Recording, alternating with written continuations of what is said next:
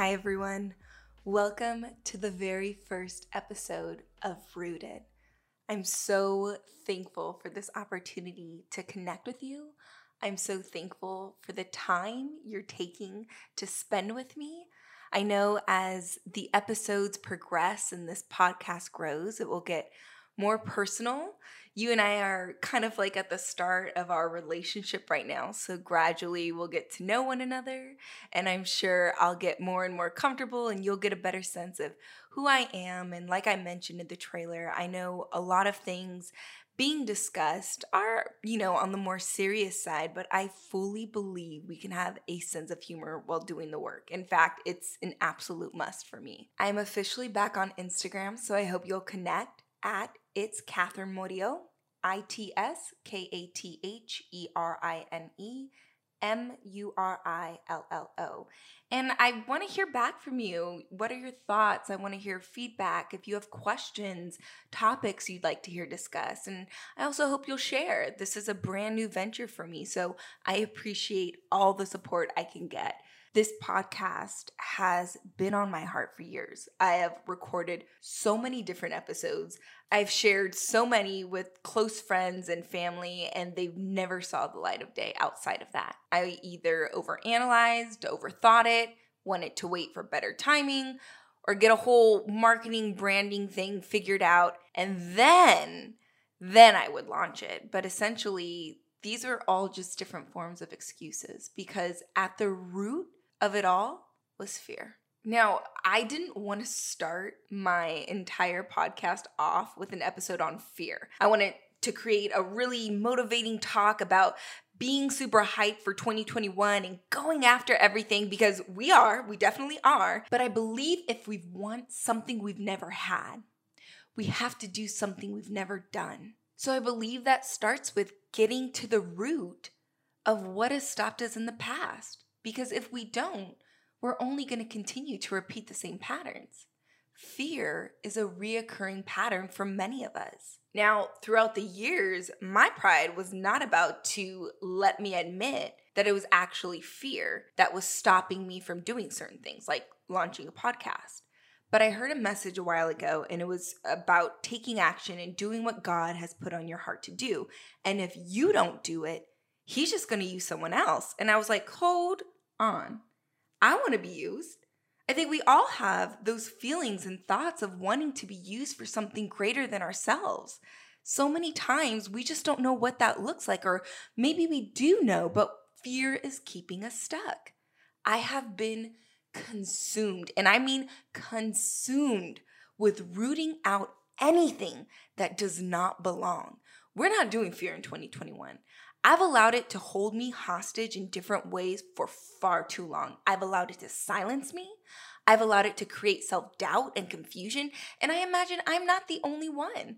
John Lewis said, when you lose your sense of fear, you're free. And isn't that what we're all ultimately striving for? Freedom?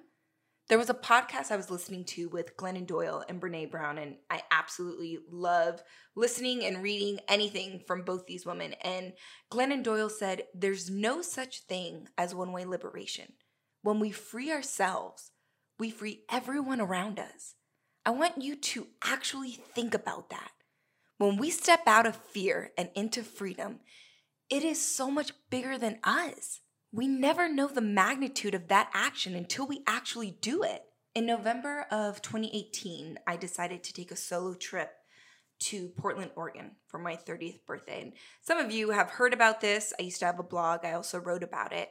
But on that trip, God put it on my heart to move out here. Please trust, moving to Oregon was never even on my radar, never even close to it. But now I'm here on a solo trip for my 30th birthday.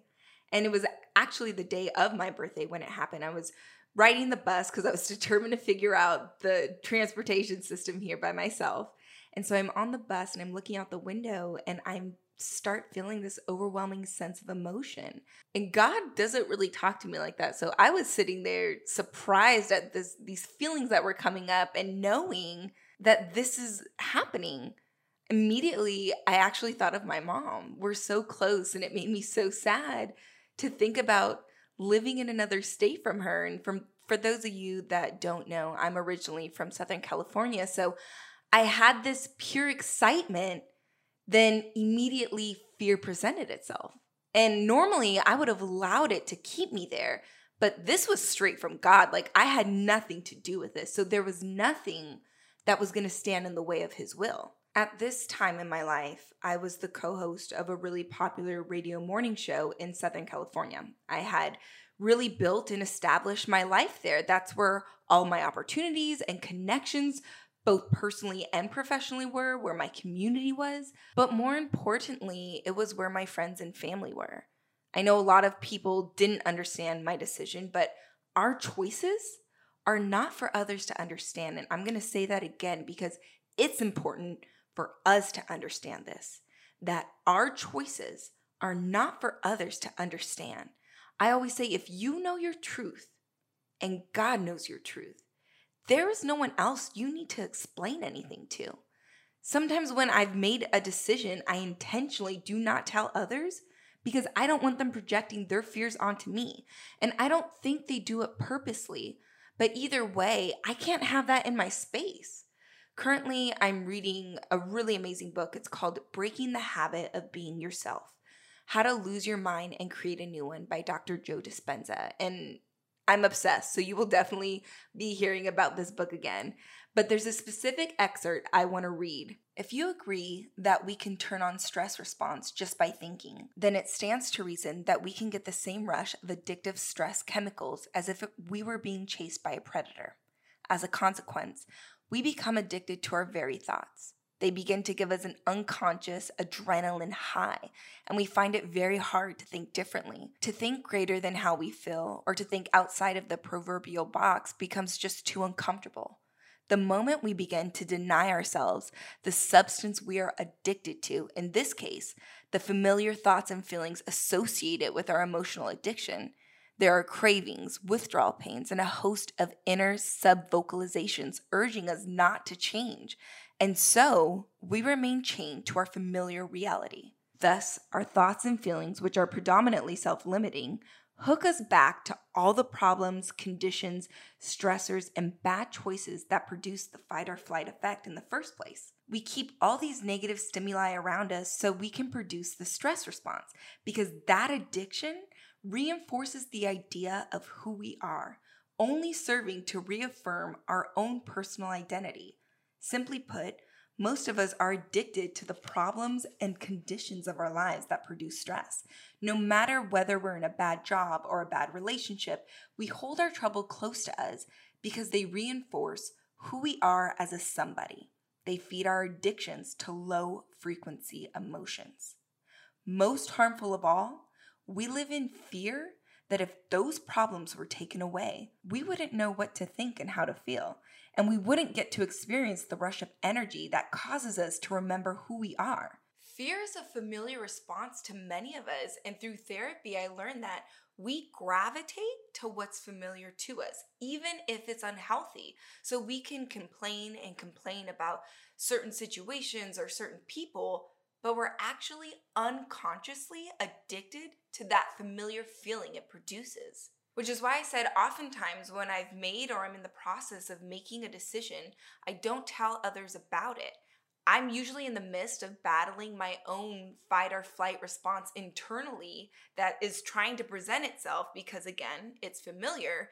And now you want to project your familiar feelings of fear on me as well? Like, no, I can't do both. I remember when I had announced my decision to move, and a question I kept getting was, but what if you don't like it? as if that would be the end of the world. Can you imagine if we allowed just the thought of maybe not liking something hold us back from actually doing it? So, fast forward to four months later to March of 2019, and I actually moved to Portland. I didn't have any friends or any family. I didn't even have a job yet. I barely had found a room to rent like a week before my move in date. And it was truly me just stepping out fully in faith. And I want to share a piece of something I wrote a little after I first moved to Portland. I remember specifically when my dad moved me up here, he stayed a couple days to get me settled. On his last day, we went to a restaurant in downtown that overlooked the city. We were sitting there and I was looking out at everything, and fear came out of nowhere. It consumed me. I was staring out the window and immediately felt paralyzed. What did I just do? What the F? What did I just leave everyone for? Why did I leave everyone I love? I miss my mom.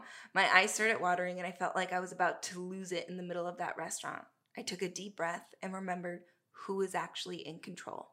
I remembered the strength that resides in me. I remembered that whatever fear I was feeling in that moment, my God is so much bigger and his plans are so much better. Please know that was not the only time I've questioned my decision or had moments of fear after I first moved to Portland. In the first six months, they came pretty periodically. We're human, we need to allow ourselves permission to feel our feelings.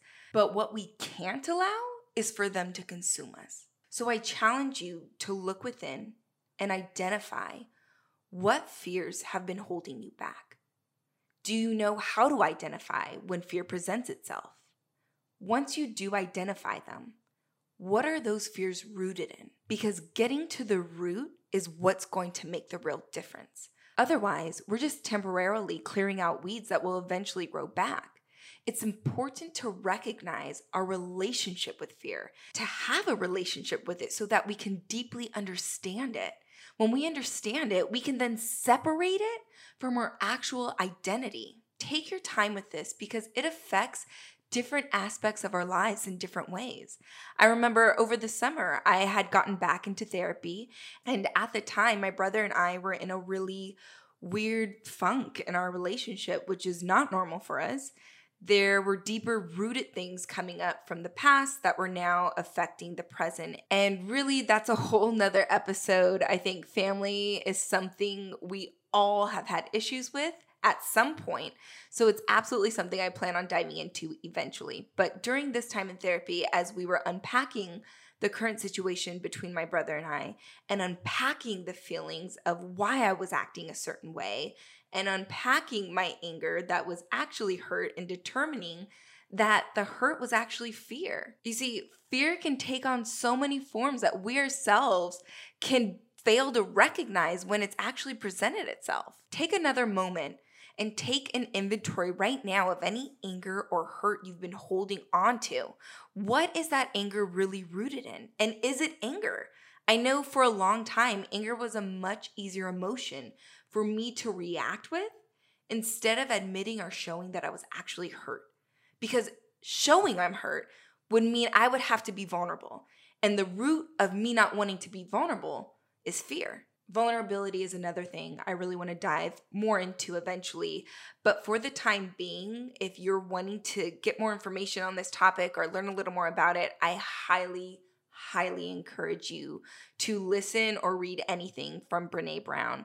She has done so much research and analytics and all of that good stuff on vulnerability. You can type her into Netflix. She's got a Netflix special. You can go into YouTube, Google her. She's got a podcast. She's absolutely incredible. I want to wrap this up with one of my favorite quotes from one of my favorite books called A Return to Love by Marianne Williamson. She says, Our deepest fear is not that we are inadequate.